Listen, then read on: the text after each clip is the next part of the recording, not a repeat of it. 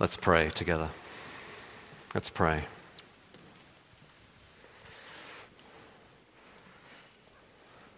Our Lord, as we come uh, now to your word, we do pray that we come to it in that self same spirit that we have been singing to you. Hallelujah, what a Savior.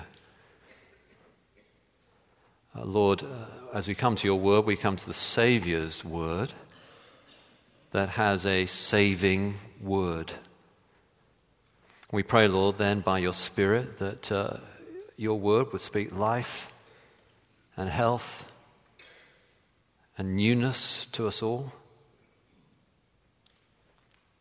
And I pray, Lord, particularly that you would help us to see a vision for your church as the Saviour's church.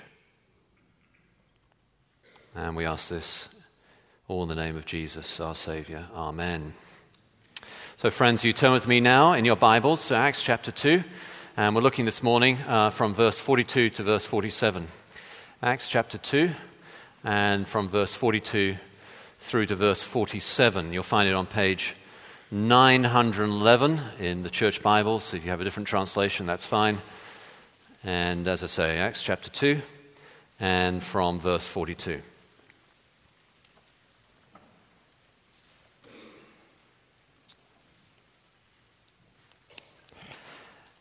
And they devoted themselves to the apostles' teaching and fellowship, to the breaking of bread and the prayers.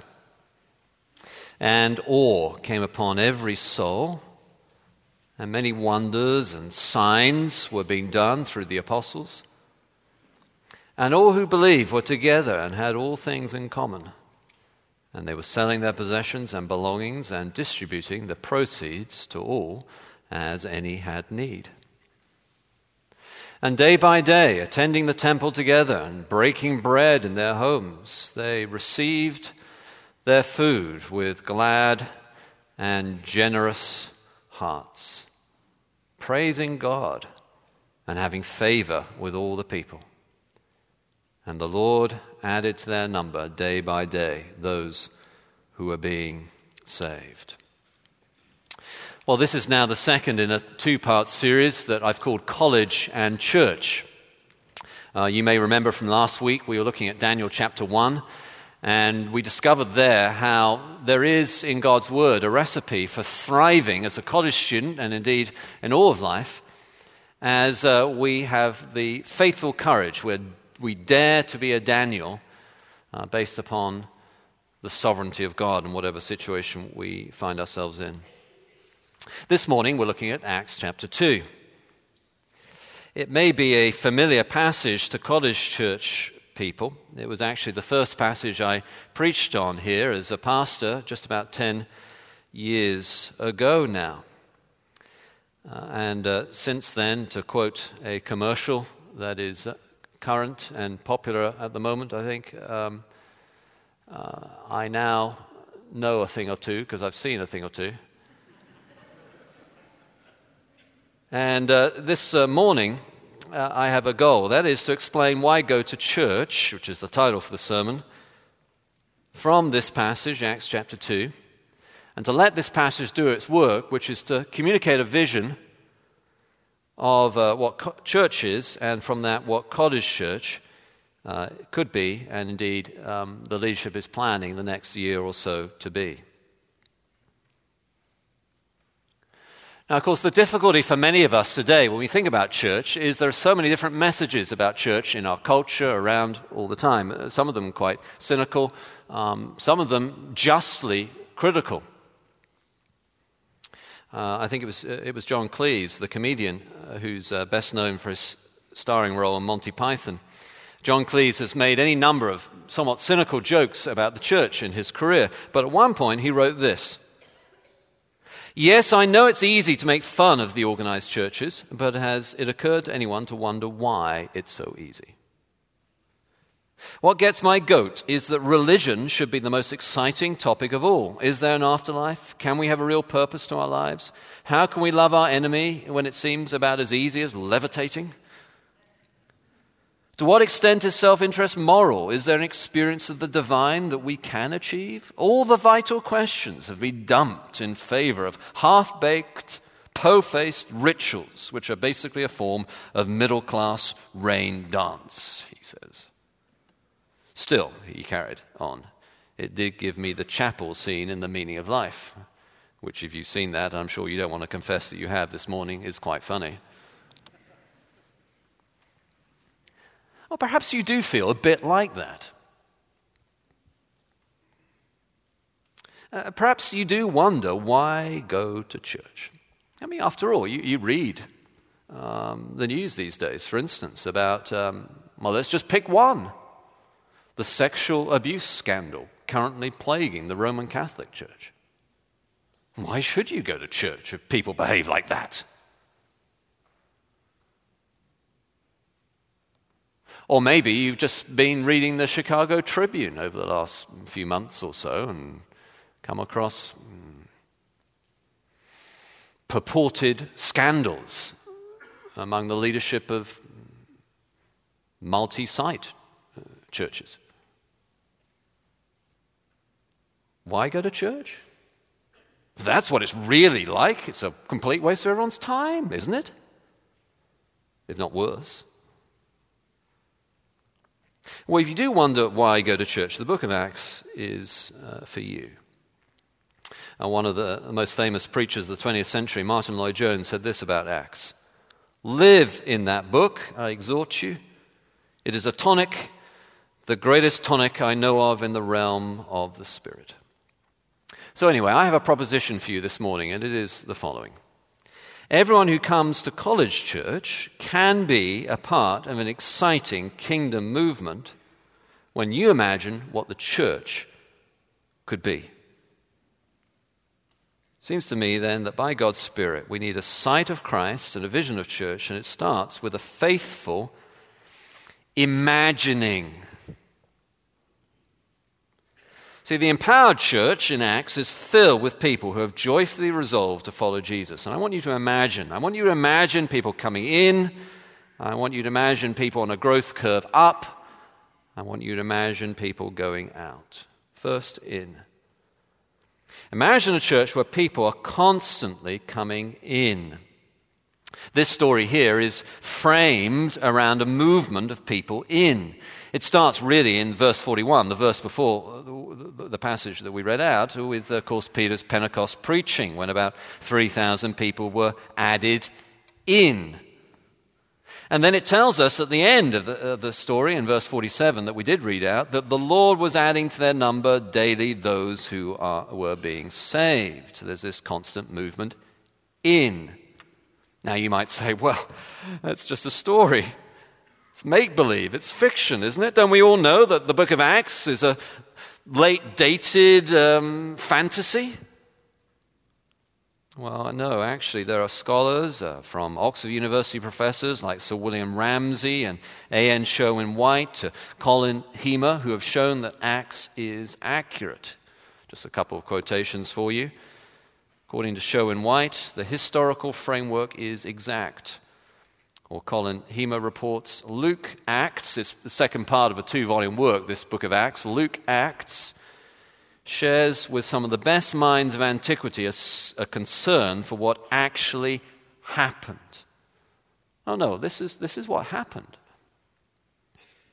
Or maybe uh, more practically, you say, well, no one expects this kind of evangelistic impact to be true of church anymore. I mean, come on, let's get real.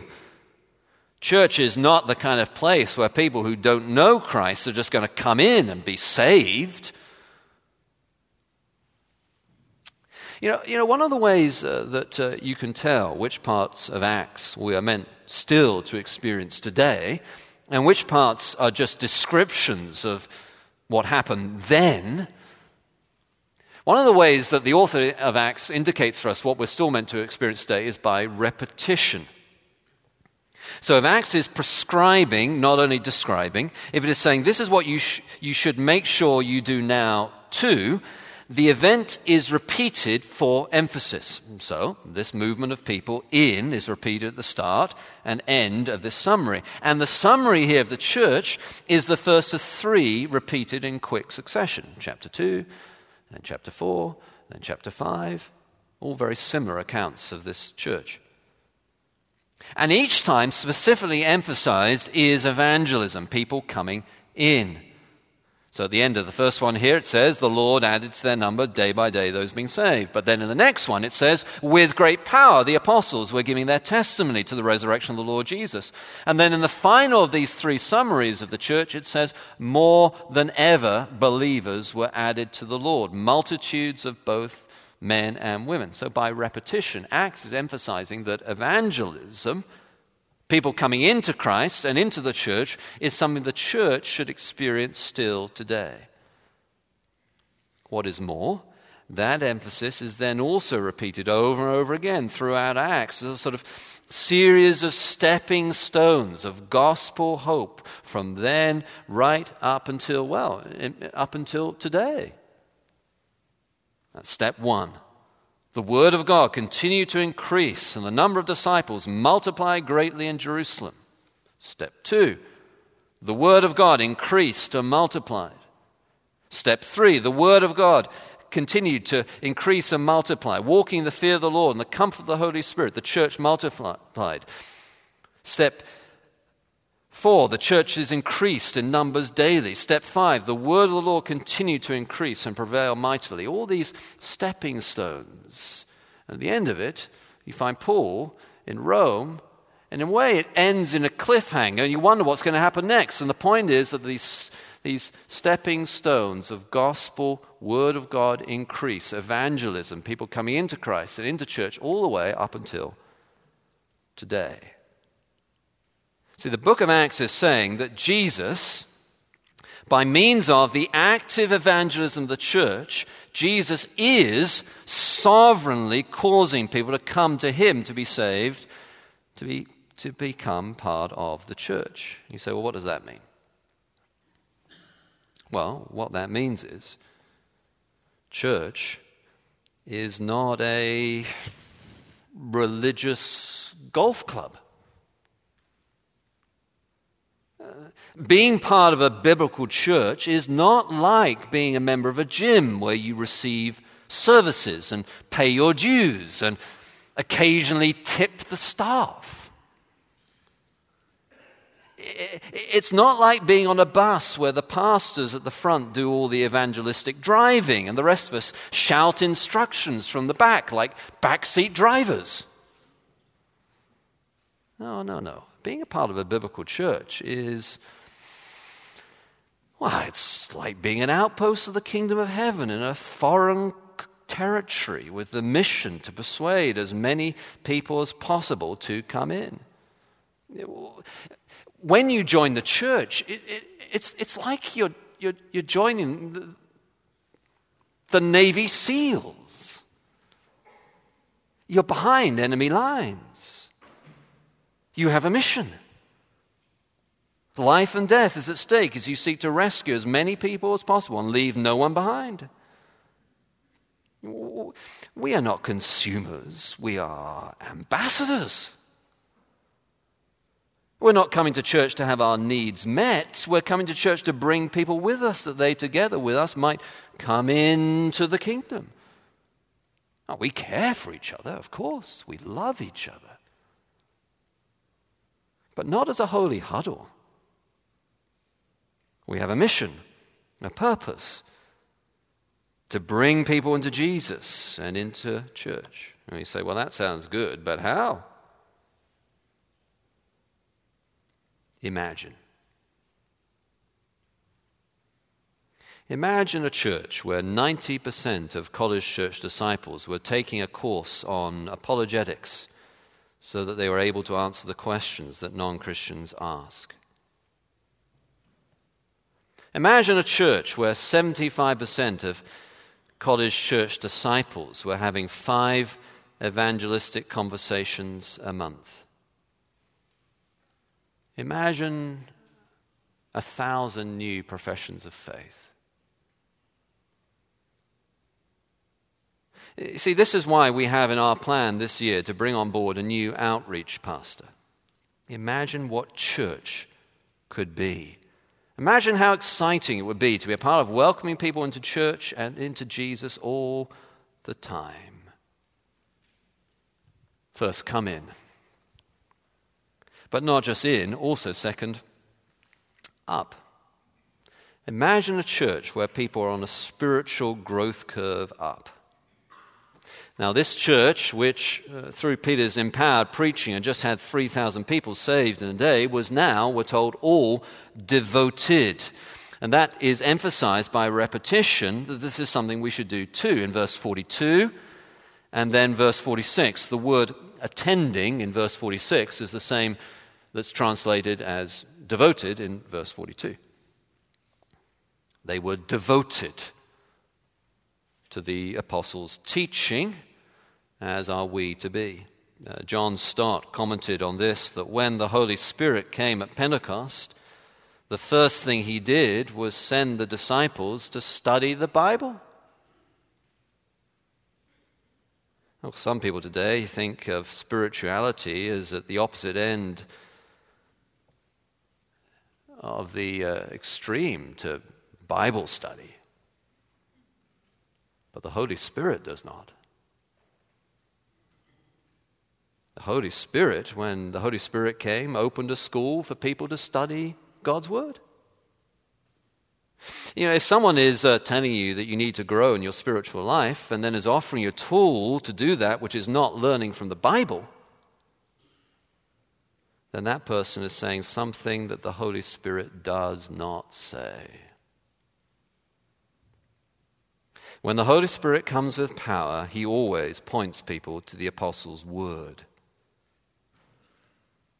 And of course, for us today, listening to the apostles' teaching as commissioned by Jesus as the authoritative messengers of the New Testament means for us today listening to the transformative message of the Bible's teaching. This is why, as a church, we will always be committed to the exposition of God's Word from the cradle to the grave, from the pulpit to the kindergarten.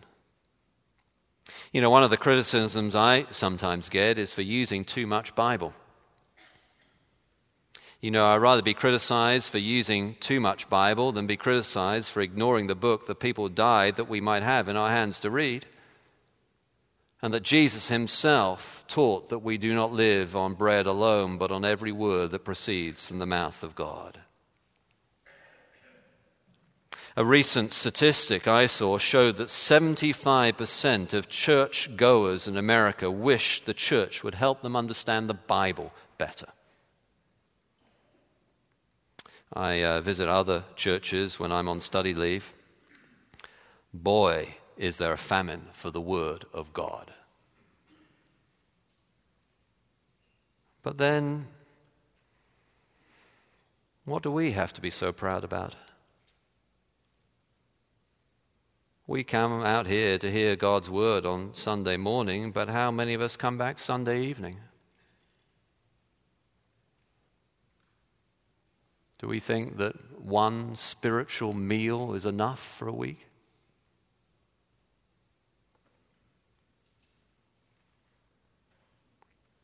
Be resolved to, committed to, devoted to God's Word. They were also devoted to the fellowship. Now, of course, the word fellowship, as we use it today, can imply a little more than a cup of coffee together at best, or worse, a sort of Christian cocktail circuit but not much of a growth curve up spiritually. But you know, actually, the barrier often to our spiritual growth is a lack of biblical fellowship. Now, you see, the word translated fellowship basically means sharing. So, because you have fellowship, you share with other fellows in the church. They not only met all together as a very large group in Solomon's colonnade, or 3,000 plus of them, but also in homes or smaller gatherings. Are you doing that? I uh, go to a small group myself. I also have a couple of pastor friends that I regularly keep in contact with and help me uh, Stay honest. One of them uh, called me out recently for not going to a conference that I was not speaking at. You got too big, Josh, to go to a conference where you're not speaking? We all need people around us to set us straight. Do you have that?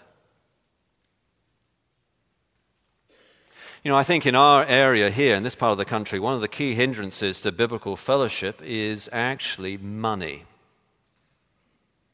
There's no getting around it. There are many wealthy people in Wheaton. Plus, I'm told um, the stock market is at an all time high. I have to be told these things because I'm not sure the difference between stocks and whatever the other things are that some of you spend your lives doing. But apparently, it's doing pretty well.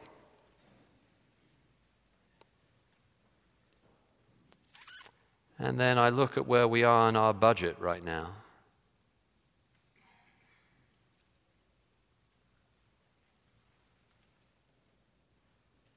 We should be at 100% of budget and more. That is, if we are devoted to biblical fellowship, which means sharing of our resources for the purpose of the kingdom. Believing that the tool of the kingdom is the church, and our primary giving to God's kingdom is therefore to the church. You know, if you're feeling stuck spiritually, then I have a solution for you. Serve and give. That is, engage in fellowship. That will unstuck you. They were devoted to teaching, to fellowship, and to worship, the breaking of bread and the prayers. This worship was with awe uh, or fear, verse 43, and joy, verse 46. All reverence and no joy can become sad. All gladness and no awe can become superficial. Biblical worship is marked by a palpable sense of the awesome presence of God, and at the same time, by an overwhelming joy that is almost tangible. That's the biblical balance awe and joy. Some only emphasize the reverent side of the biblical balance, some only the joy side. But biblical worship is so marked by awe that none can mistake that we worship a holy God and also so marked by joy that none can mistake that we experience the favor of this holy God we worship. It's a bit like being picked as the starting quarterback in the Super Bowl. It would scare the living daylights out of you and thrill you at the same time. In worship, you are in the joyful presence of the awesome God. Actually, you know, this spiritual growth curve up is the grand purpose of the whole of Acts and Luke's two volume work, starting with the Gospel of Luke. At the beginning of the first volume, Luke's Gospel, Luke said there that he was writing so that we may know the certainty of the things we have been taught. That is, a growth curve up through confidence and certainty by means of teaching. That's why we're uh, launching that series on cross and culture next week to tackle from the Bible some of the big issues in our day and then have Q&A on them together in the evening as well. That sounds, that sounds great, you say, but, but I just can't figure out how.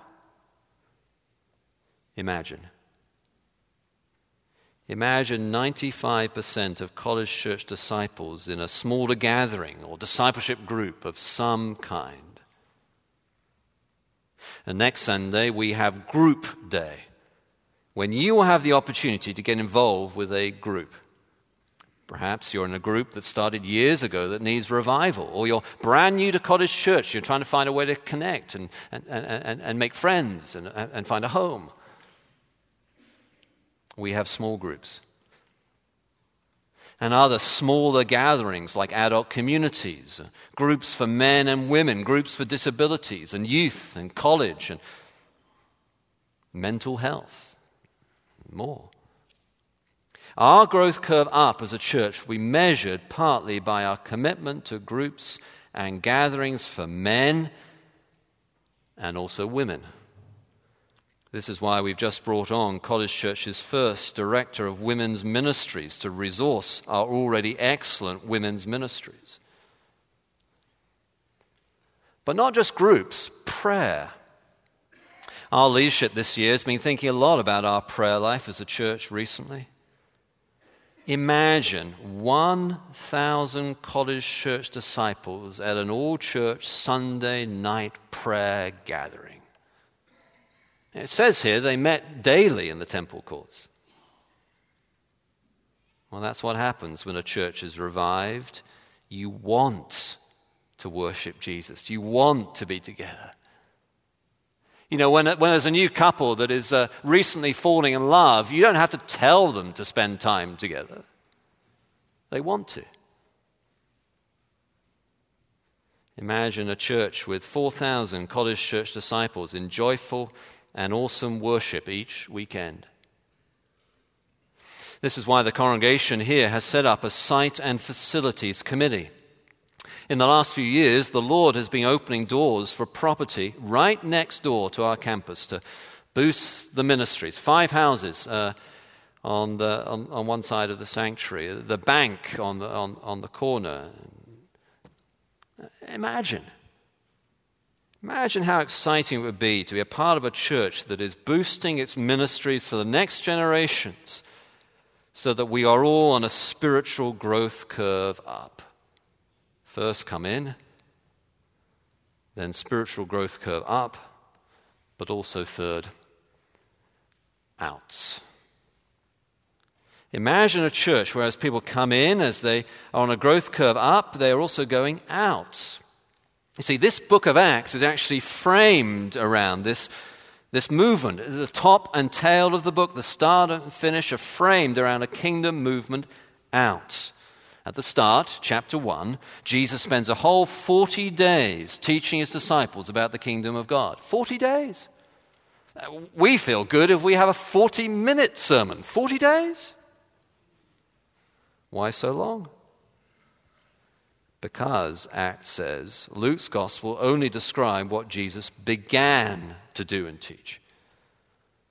But now Acts shows what Jesus is still doing today through Jesus' disciples. And Jesus is training them for that. You see, Jesus' redemptive work was fully completed at the cross. But his mission work is not finished. He ascended and having ascended, he poured out on his people his Holy Spirit. And we, not just the apostles, who the book of Acts, after the first few chapters or so, pretty much fade into the background. Many of them are hardly mentioned again. Now, we, Jesus' church of Philip and Stephen and Barnabas and numberless Christians who took the gospel from Jerusalem to Rome, the church are witnesses from Jerusalem, Judea, Samaria to the ends of the earth to expand the kingdom impact out. And so at the finish of Acts, at the, at the end of chapter 28, they are in Rome, the gateway to the ends of the earth. And the good news of that kingdom that Jesus had taught his disciples about at the start is being preached there. You say, what does that mean? Well, it means that a local church then is never meant to be just a local church. In a sense, every local church is a global church.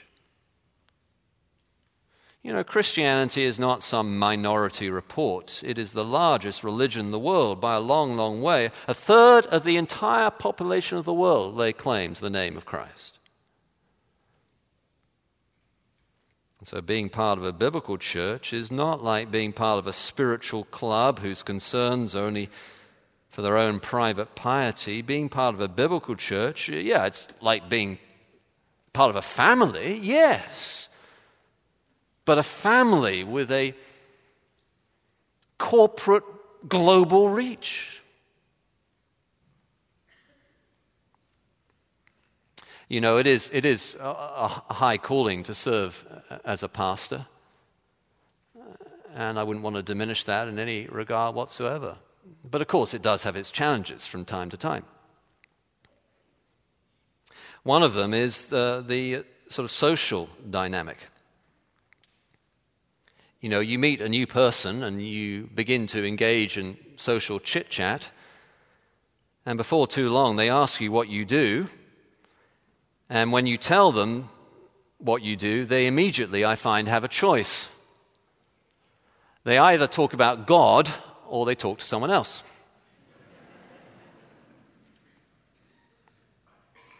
Uh, I once heard a pastor who came up with a novel solution. He was sitting next to someone on a plane, and she asked him what he did. He said, I am a representative for a global company. She sounded interested in that. Oh, what, what, what, business are you in? she asked. He said, Oh, um, we're in the life change industry. We train children and teenagers and equip men, women, and families. We look after old people too. We have hospitals and schools. We, we care for the poor. Wow, she says, that sounds amazing. Oh, yes, he said, we are everywhere. We have a, a branch on every continent. We're in every country in the face of the planet. My goodness, she says, who do you work for? The church. Have you heard of it?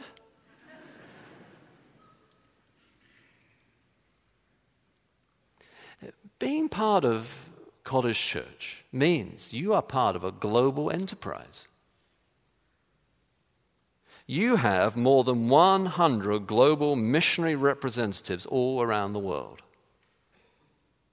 You have completed several church plants too, most recently in Lombard. Now imagine being part of a church that sends out 200 missionary units to expand the kingdom of God around the globe. Imagine a church that sends out the word of God proclaimed over media and radio outside the walls of the church to five cities in partnership with God centered life. So pastors are equipped for global kingdom work at another one night centered on God conference. Imagine a church that sends out 15 church plants to expand the kingdom of God around the globe. This is why we uh, have uh, brought on just this year to the team three new pastoral residents, and we plan to bring on three more in the succeeding years so that we can train them up and then send them out to do church planting and church revitalization wherever God should lead them.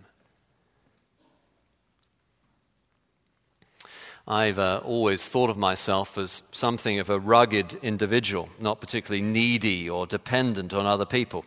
Uh, like most English men, I had my tear ducts removed at birth, you see.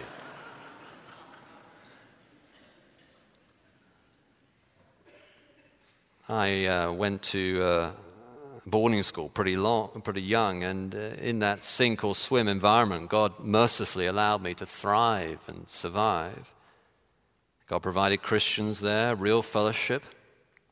But to be frank, I didn't think I particularly needed them as such. I traveled right around America and Canada for a year before college, and then after college, I went on the mission field. I don't know whether you've ever been to an Orthodox Christian service, but if you do, prepare for a long morning. The country I was serving in was historically Orthodox, and we would sometimes go to their services. Of course, to begin with, I didn't understand a word. Later, I could grasp more, but still, and even at churches where the gospel was being preached, it was still being preached in another language from my heart language. I remember coming back after all that time away and going into an evening service in a small church in Cambridge.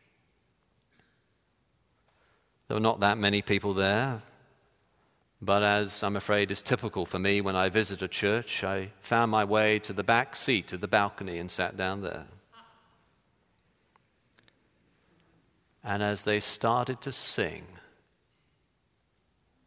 I began to weep. I was among God's people.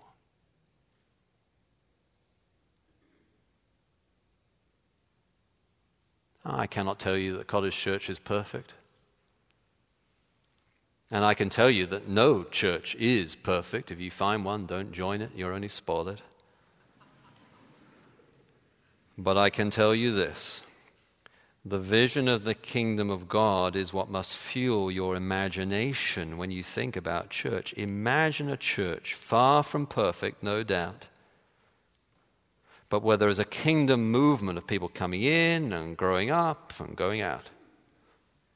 Imagine the global impact of that church. Everyone who comes to College Church can be a part of an exciting kingdom movement when you imagine what a church could be.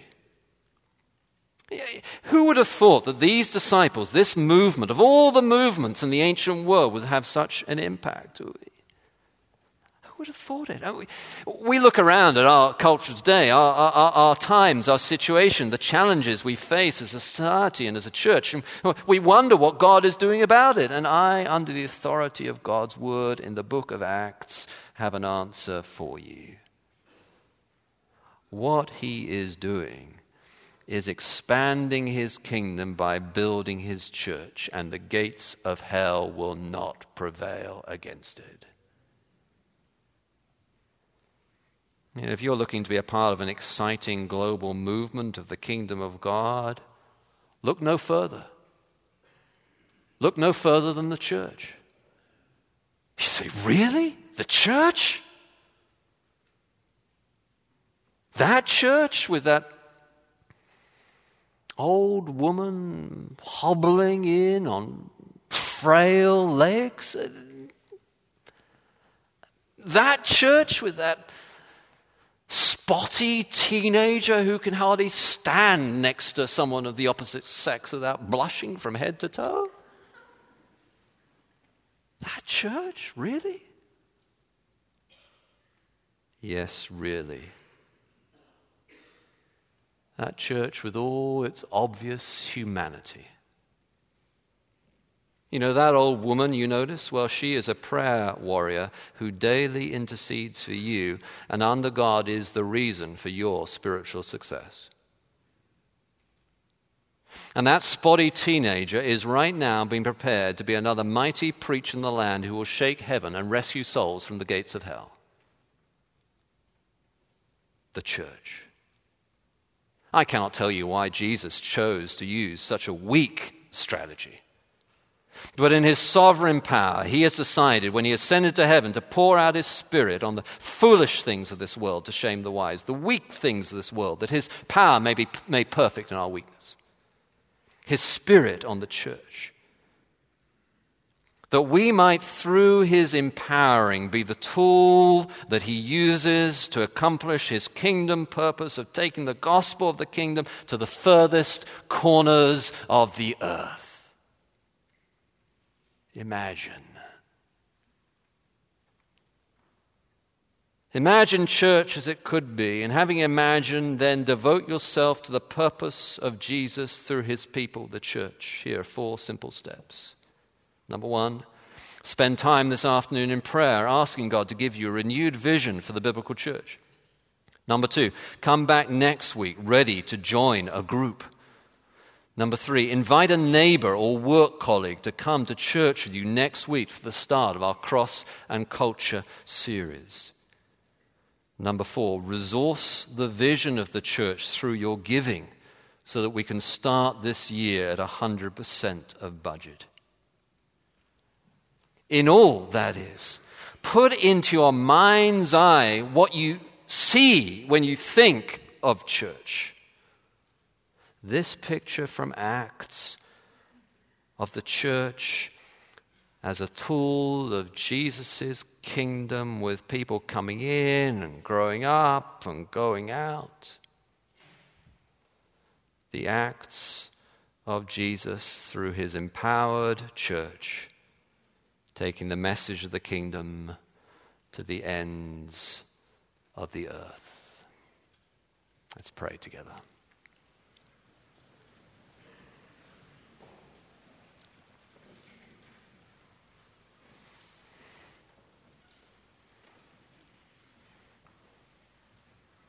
Oh Lord, would you then graciously simulate our faithful imagination? That we might see what it is that church could be.